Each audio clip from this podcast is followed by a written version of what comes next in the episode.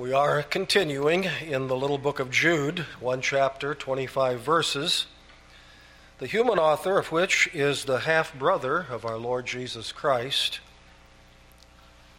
The ultimate author, of course, is the Holy Spirit of God who guided and guarded Jude as he wrote these words. Jude was apparently an evangelist in the early church and traveled from place to place and evidently, therefore, was a witness of the encroachment of impostors into the churches that he writes about in this little epistle. He really wanted to write a letter about salvation and the glories of grace in the Lord Jesus Christ, but instead was compelled to write an epistle of serious warning because of the danger of these intruders who were coming into the churches. As Jude begins to introduce the infiltration of these impostors, at first it's hard to tell whether he's talking primarily about regular church members who come into churches through some other door than the Lord Jesus Christ, climbing up, as it were, over the top of the wall into the sheepfold instead of coming in through the door. Or if in fact he's talking about something a little more serious than that, namely those who infiltrate the pulpits of churches and as the epistle unfolds, it becomes clear that he's talking about that primarily. We see a little bit of that, well, in the introductory language, we find evidence of that, and then as he's giving various warnings and illustrations, as he comes to the example of Balaam, we realize that Balaam was not just an ordinary something, follower, ordinary religious person, but he was in fact a prophet. He spoke. He spoke to people, and they listened to what he said and followed what he said and assumed that what he said was the word of God. And Balaam actually instructed the people of Moab in evil, told them how to utilize evil means in order to entice the people of Israel into immorality and idol worship, and thus to bring down upon them the judgment of God Almighty. And he did that because he was more interested in gaining monetary wealth out of his prophetic work than he was in proclaiming truth and exalting the God of heaven.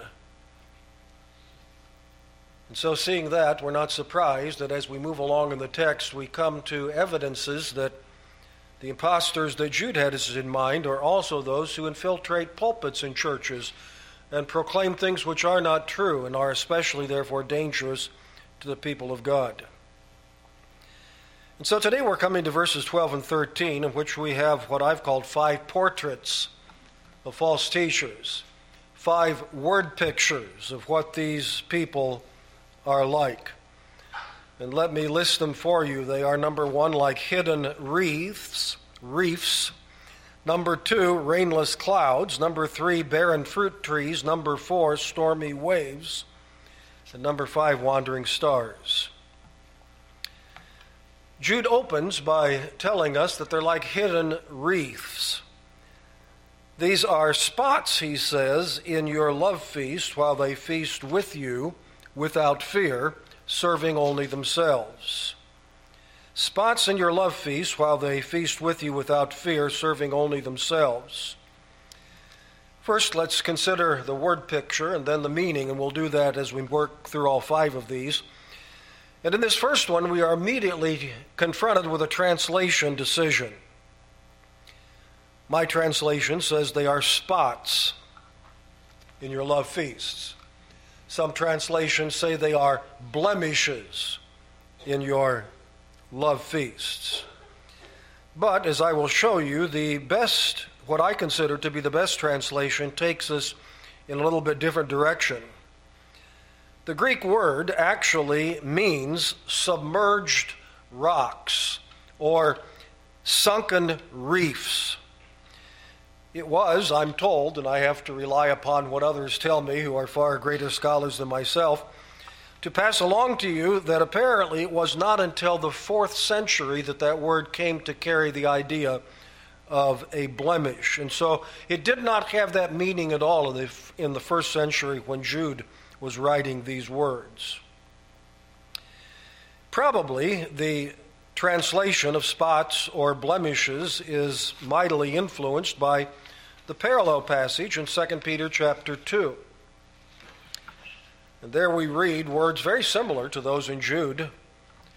In verse 12, but these, like natural brute beasts made to be caught and destroyed, speak evil things they do not understand and will utterly perish in their own corruption and will receive the wages of unrighteousness as those who count it pleasure to carouse in the daytime, and then this they are spots and blemishes, carousing in their own deceptions while they feast with you. Peter says they are spots and blemishes. And no doubt they are. Peter says so. However, the words that Peter uses are not the same Greek words that we find in the book of Jude. And so, though that is a parallel that might turn the translators when in picking different possibilities, are they spots, are they rocks? And that Peter passage might turn them in the direction of spots. I think a careful examination of the history of this word leads us in the direction of rocks sunken rocks or submerged reefs. In other words, hidden reefs that will destroy ships that come into contact with them, particularly the wooden ships of the day in which Jude wrote. And so they are hidden reefs, dangerous submerged rocks. That's how to translate that first phrase, but let's notice, secondly, the fellowship practice which they are enjoy, involved with. They are spots or hidden rocks in your love feasts. Now, that comes up several times throughout the New Testament, this idea of a love feast, and that is unfamiliar language to most of us today. But it is obvious that the love feast was a communal meal practiced in the early church prior to the partaking of the Lord's table. The two went together so closely that you could hardly separate one from the other. When the first century people of God gathered together to observe the Lord's table, they did it around what we would call a potluck supper or a fellowship meal, a covered dish supper where everybody brought their own food and everybody ate together. But we know that that practice was subject to, to uh, corruption, and that's why Paul has to deal with it in 1 Corinthians chapter 11. People who brought their expensive food and only shared it among uh, their uh, friends and neighbors who, who brought similarly expensive food and ate it before the poorer members of the church arrived and they were left out. So already that practice was creating problems, but nevertheless, it was the practice of the early church, and I do think that that and other similar texts that tell us of the fellowship meals which the early churches evidently enjoyed on a regular basis should encourage us in that direction. That's a good thing. It's a good thing to eat together as Christians. It's a good thing to have fellowship meals as a church. Perhaps we don't do that often enough. I cannot say. The Bible doesn't tell us. There are no instructions for how often that ought to be done. But there is this portrait that shows us that in the early church it was done often and regularly. And so, in these love feasts, so called because they were to portray brotherly love, they are love feasts. Brotherhood is communicated. We are brothers together. We eat together. We love one another in Christ. And here are these false teachers who enter right into these love feasts as if they belong, but they don't. And they know they don't. But they are in your love feast while they feast with you without fear. We see their hardened hypocrisy without fear. They don't belong, but they pretend that they do. They portray that they do. They convince others that they do. They have no qualms in doing so. They're not the slightest bit disturbed by the possibility that they're partaking of the Lord's table and misrepresenting themselves so hypocritically would bring any judgment down upon them. That's why Paul has that strong warning in 1 Corinthians 11 about those who abuse the Lord's table, how they bring upon themselves judgment. Some, he said, are sick among you, and some have even died because of your misuse of the Lord's table. It is a serious matter. But these people enter right in without the slightest hesitation whatsoever because their motive is not to honor the Lord, far from it. Their motive is to serve themselves. They are blemishes or hidden rocks, submerged rocks in your love feast while they feast with you without fear, serving only themselves. Not, and, and some translations have it, shepherding only themselves. This idea of ministers, of pastors, of shepherds. But they are not shepherding the flock. They are not feeding the flock. They are shepherding themselves. They are feeding themselves. They are gaining material resources for themselves as they are misusing the flock. That's the word picture. Well, the meaning, I think, as it applies to these impostors is pretty clear. Jude is talking about ministers who are dangerous to the flock. They're like submerged rocks to destroy the ships that come across them. They are ministers who are brazen impostors. They are in your love feast without fear. They are bold. They are brazen. They are audacious. They have no hesitation masquerading as teachers of God's Word when in fact they're not even born again believers. They are ministers who are self serving, caring only for themselves. And Jude says, You need to know that such people are among you. And you need to be on guard. There are a number of similar warnings in the Old Testament. Let me read a couple of texts from the book of Ezekiel, chapter 34, verse 2. Son of man, prophesy against the shepherds of Israel. Prophesy and say to them, Thus says the Lord God to the shepherds Woe to the shepherds of Israel who feed themselves. Should not the shepherds feed the flocks? Or verse 8 As I live, says the Lord God, surely because my flock became a prey, and my flock became food for every beast of the field, because there was no shepherd, nor did my shepherds search for my flock, but the shepherds fed themselves and did not feed my flock. They are hidden reefs. Secondly, they are described as rainless clouds, another portrait of what these people are like. They are spots or rocks in your love feast while they feast with you without fear, serving only themselves. They are clouds without water carried about by the winds. Clouds without water carried about by the winds. What is the word picture?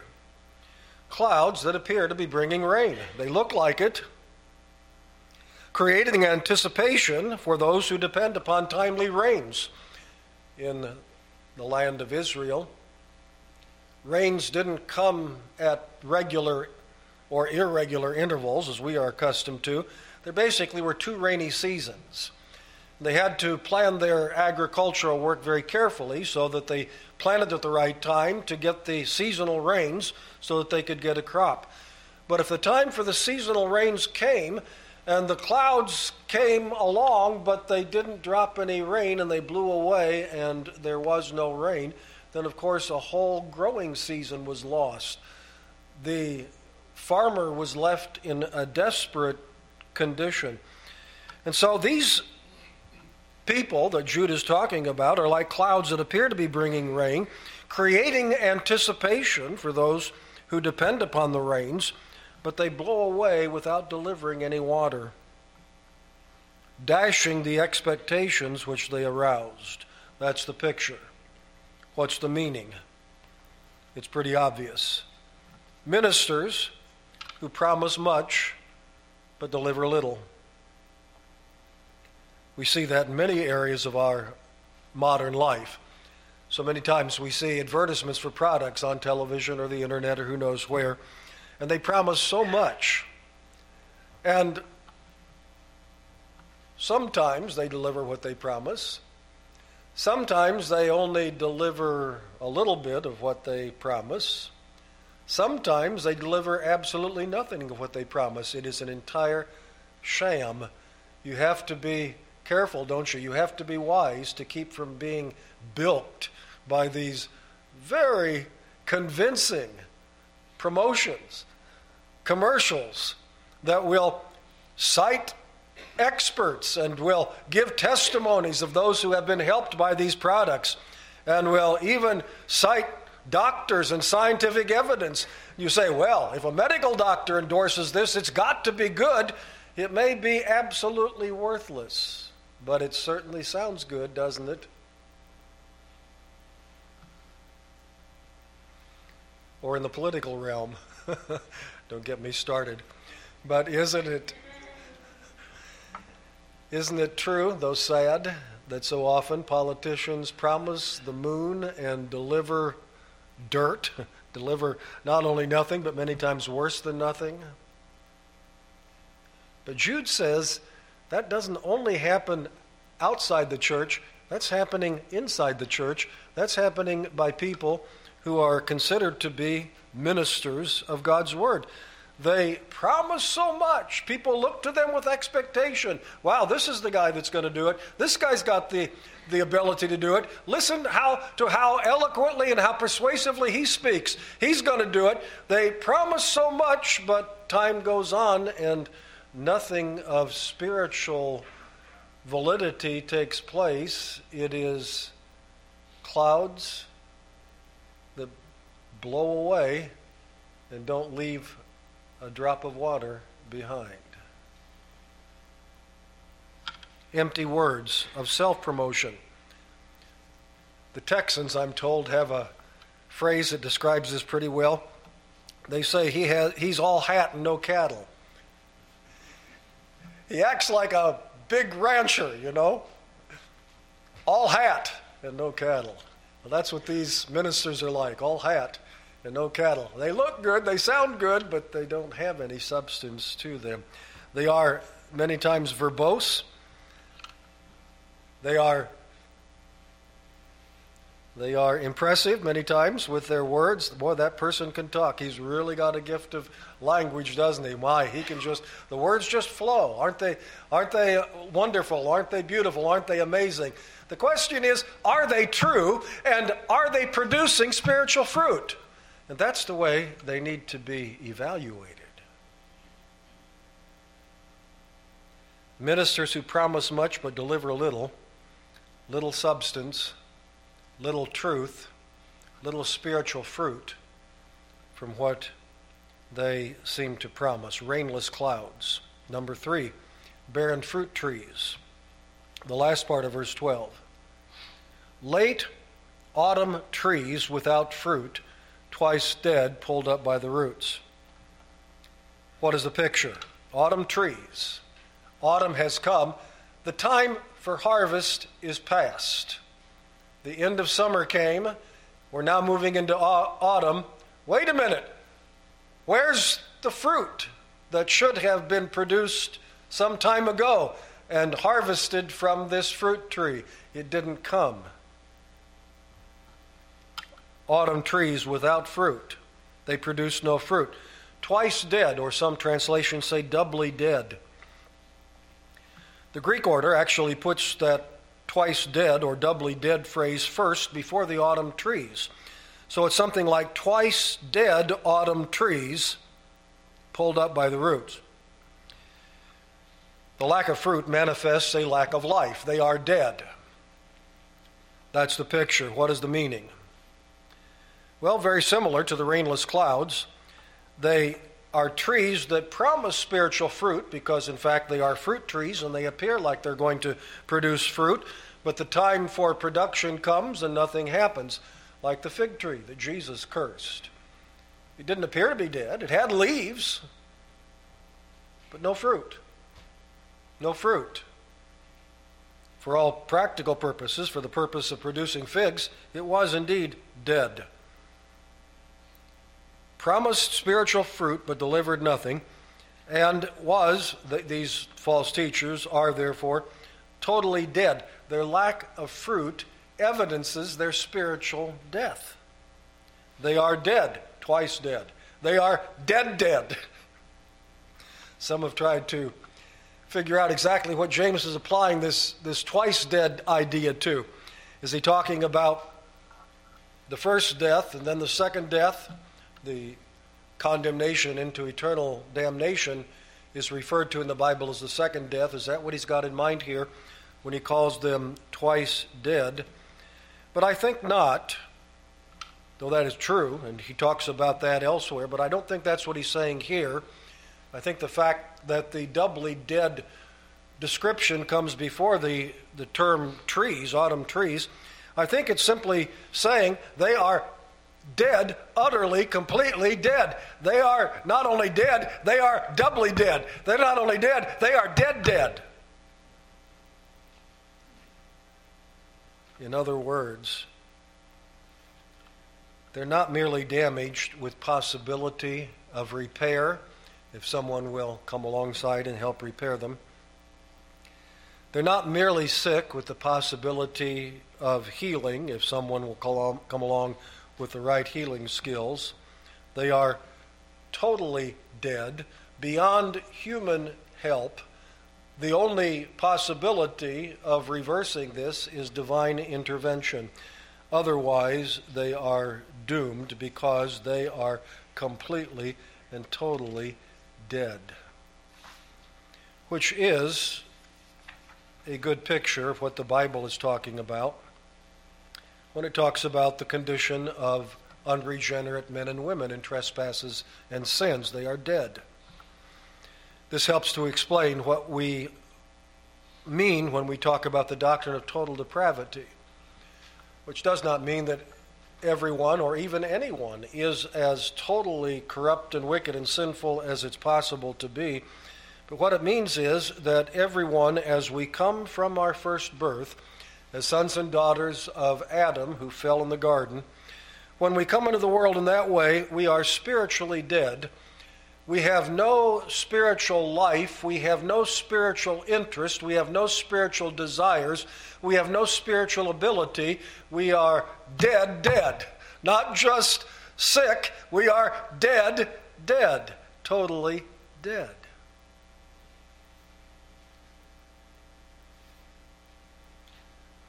What do we need? Resurrection. We need a God who's able to raise the dead.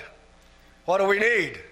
We need the new birth. We need regeneration. We need God to come and do within us and for us that which we cannot do for ourselves.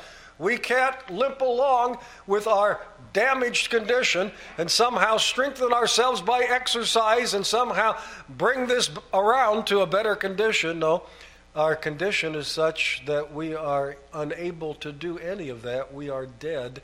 We depend totally upon the grace and power of God. That's what these false teachers are like. Portrait number four they are like stormy waves. Verse 13 raging waves of the sea foaming up their own shame. The picture first and then the meaning. The picture is that of pounding ocean surf following a storm.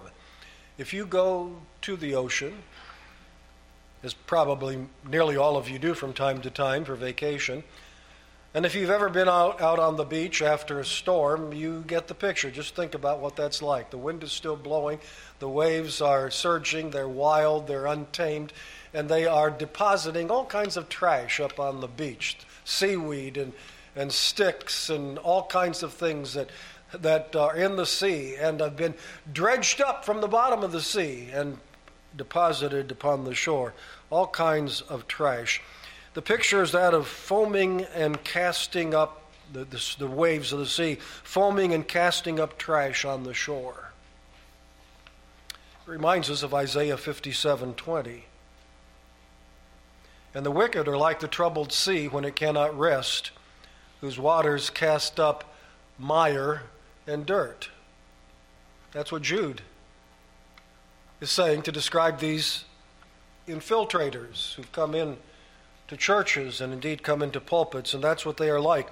They are like pounding ocean surf following a storm, foaming and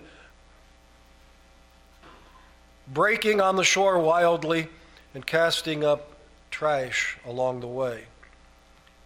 And the meaning, therefore, as it applies to these false teachers, is clear enough. Jude is talking about ministers who are unsubdued by saving grace. They're wild like the ocean after a storm. They are strewing the landscape of churches with unsound doctrine and oftentimes trashy words and practices as well. In some cases, not in every case, but in some cases, they are guilty of crude language and off color jokes and making light of sin. Did you know that's, that's what some people like? So that's what some people call for. That's considered very cool. That's considered very acceptable. We've got trash talking ministers in pulpits who claim to be ministers of the gospel, who claim to be evangelical ministers, and yet their mouths are full of innuendo and off color uh, comments of one kind and another.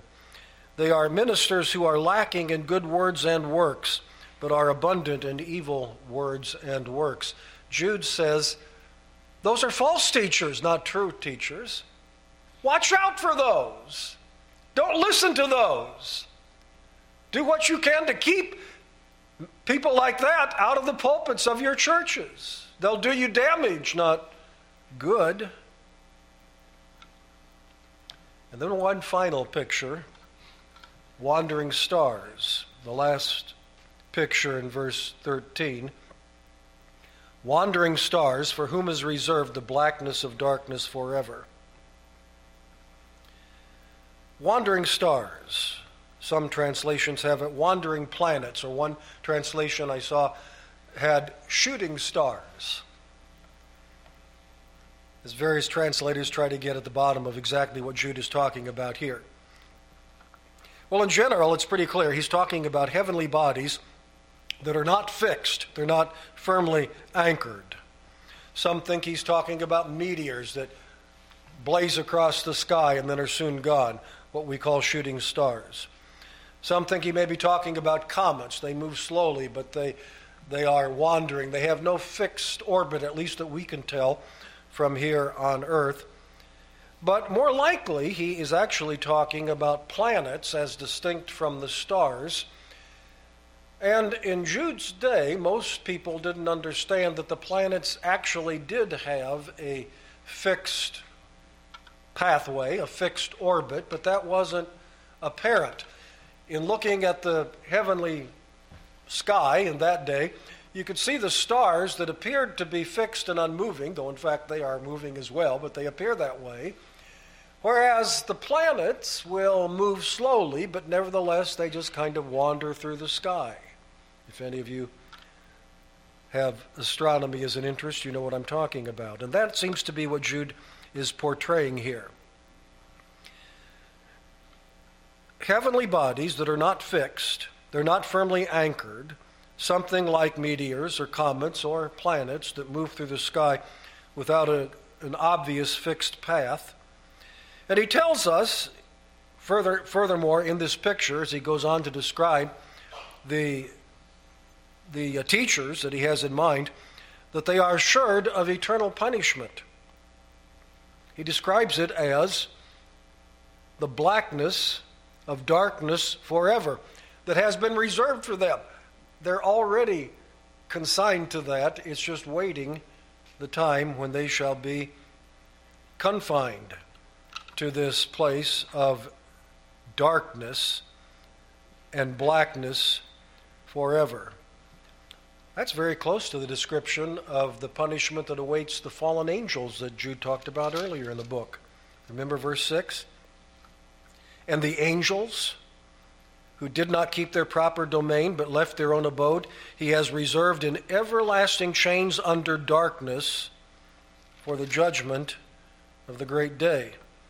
Evidently, the sinning angels and the sinning impostors are going to suffer the same, or at least a very similar fate. Well, that's the picture. What's the meaning as applies to these intruders?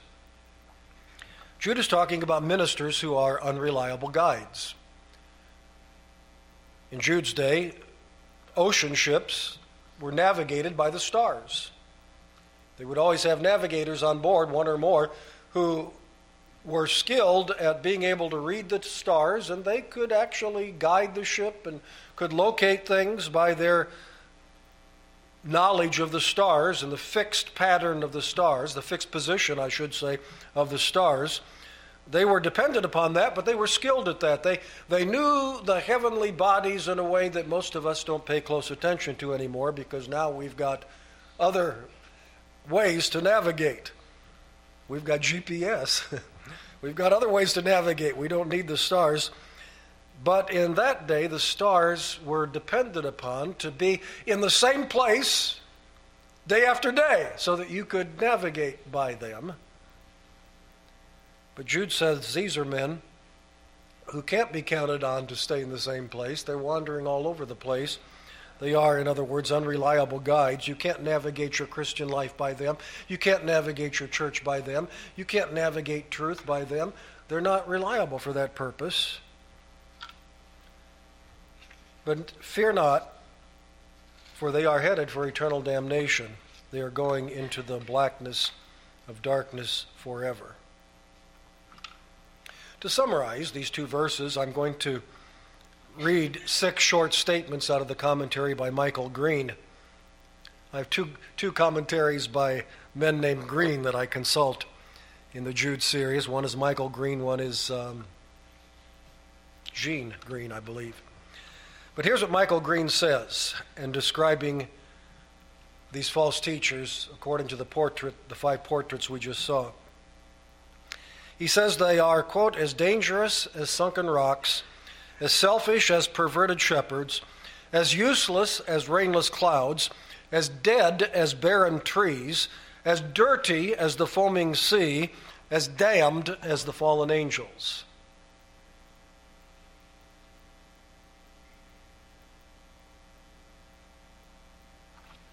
And they are in our churches. Yes, they are in our pulpits. That's pretty sobering. Well, let's look at several lessons that I think we can take from this passage. Number one, let's consider a lesson regarding church membership. Surely this should teach us the importance of carefulness in receiving members. The idea of just anybody walking down the aisle at the end of a service and saying, I'd like to become a member of this church, is not a very good idea in the light of what Jude has told us here they need to be scrutinized. They need to be examined, don't they? I don't know how many invitations I've heard over the years where that was that was maybe the main point of the invitation. If you want to be saved, come. But what we really want is new members. If you want to join this church, come on down. So anybody can join the church. You can join the average church in America more easily than you can get into a country club. For a country club, you've got to have some money and standing. For a church, you don't need anything but probably you do. You need some spiritual standing. You need to demonstrate that in your life. So there should be carefulness in receiving members, and there should be watchfulness in caring for members. Just because a person had a good, credible testimony when they came into membership is still not a guarantee that they are truly born again and in good spiritual health. They need to be gently shepherded, they need to be gently edified by the other members of the body. They need to be gently watched throughout their lifetime because it is impossible to have intruders to come into our membership. But this should also tell us about the inadequacy of all human procedures, even though I think this text suggests some carefulness and some, some uh, deliberation in the procedures we use to receive members. It, it also indicates that it doesn't matter how careful we are, there's no way, humanly speaking, that we can screen out all imposters, that we can detect all, all um, counterfeit professions of faith. It's just not humanly possible. People like this are going to get into our churches. People like this are going to climb over the wall and come in some other way than through the door into the sheepfold. There's no way to eliminate all impostors. Which means, therefore, that we probably have some impostors in our church membership. I'd like to think not. You say, who are they? I don't know. They haven't revealed themselves yet. But from time to time, we've had to put some out of the church as they revealed their lack of fruit of the Spirit, the lack of the evidence of regeneration, and that became evident after a while, over time. How sad that is when that day comes. But that means it's possible that there are yet some sitting here in this auditorium today who are members in good standing at Beacon Baptist Church but are unregenerate. And the question is are you one of those? It's a serious question. It's a necessary question in the light of this text. It's a sobering question. But moving from church membership, we move to the question of the selection of ministers. How do false teachers get into not only into church membership, but into the pulpits of churches? How do they gain ministerial positions? Well, it depends. It can vary in different ways, but if the main qualification for the pulpit is an educational qualification, then if they're smart enough to go through the program and acquire the necessary degree, then it wouldn't be that difficult to get into the pulpit, at least in some situations. If the primary qualification is some ecclesiastical qualification, which may include educational achievements as well as other things, and they pass that satisfactorily, then obviously it's possible to get into pulpits through that means. In fact, if anything is considered more important than true spiritual qualifications, that is, evidence of godliness in one's life, and these didn't have any qualifications of godliness in their lives, did they? They couldn't have produced that. And an understanding of and careful ability to carefully handle the word of truth. That's what's most important. You see, educational qualifications are good if they can help you to do that. Ecclesiastical qualifications are good if they can help you to do that. But these are only secondary issues. The real main issue is is this a person who evidences godliness? Is this a person who evidences knowledge of the scriptures? Is this a person who evidences the ability to be able to expound the scriptures? Then that is qualification for ministry. And it's too easy for impostors to come in on less than spiritual qualifications. But, like church membership, so with selection of ministers, the best procedures will not eliminate all impostors. Jude says, doesn't say they might get in, watch out for the possibility and keep them out. He says, oh, they're there. They're already there in his day. And so, with the best of procedures, we cannot always make sure that everyone who becomes a member is truly regenerate. With the best of procedures, we cannot make sure that everyone who aspires to a ministerial position is qualified spiritually for that position. So, when it comes to the certification of ministers, what is it that makes them qualified? Not attractive personalities, not impressive speech in the fluency department, as helpful as that can be, but godly life and faithful handling of the Word of God. But that brings me now to one, well, I've got two more lessons before I close. And my next one is a reminder of the doctrine of the sovereignty of God and what that means in this situation. What it means is that God can accomplish his perfect plan using flawed human institutions and instruments.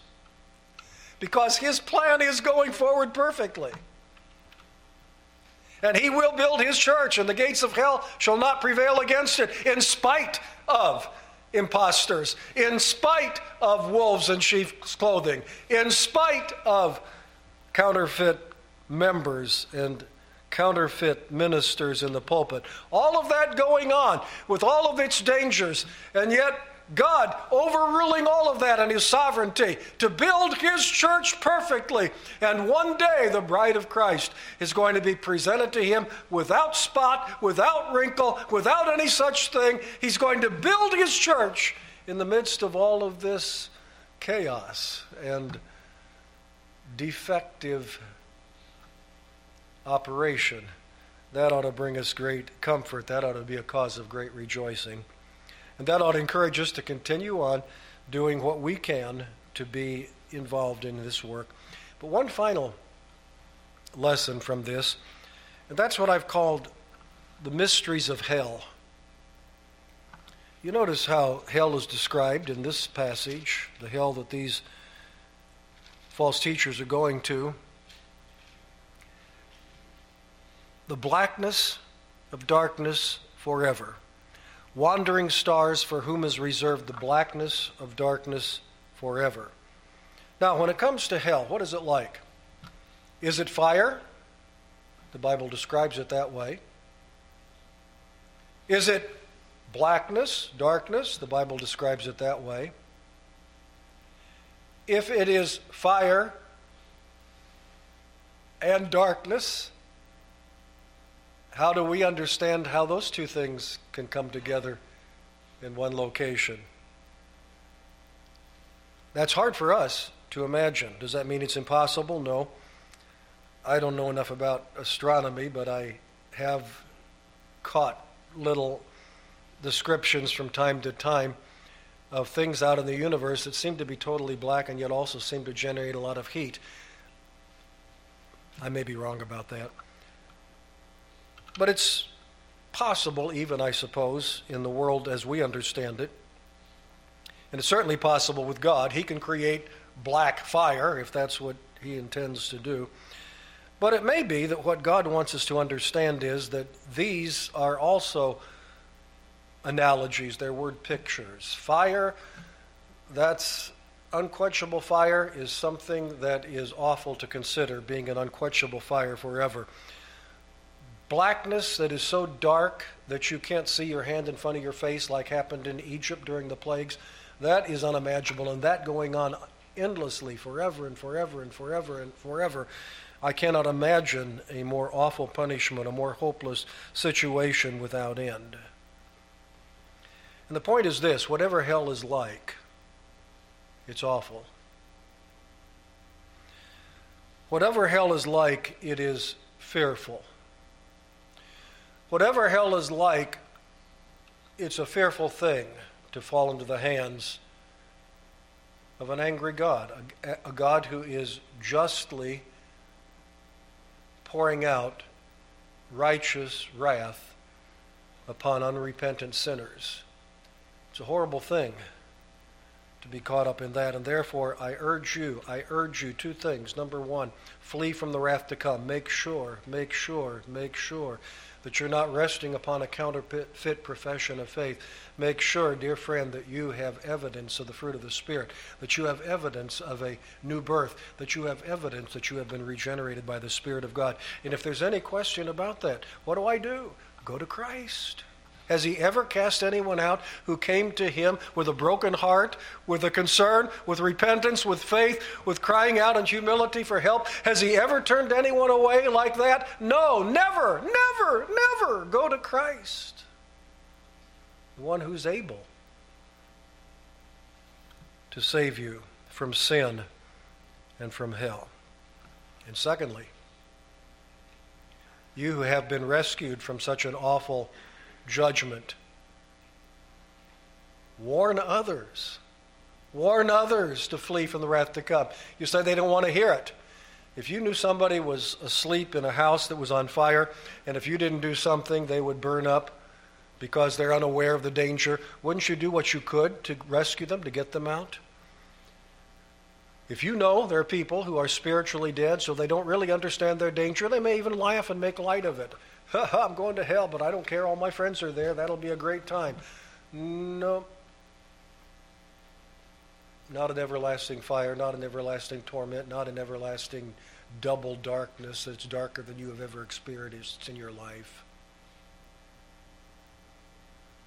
You better deal with a righteous, holy God. You better deal with your record of rebellious sin against Him you better understand the only way of escape is to repent of your sins and to embrace the Lord Jesus Christ by faith.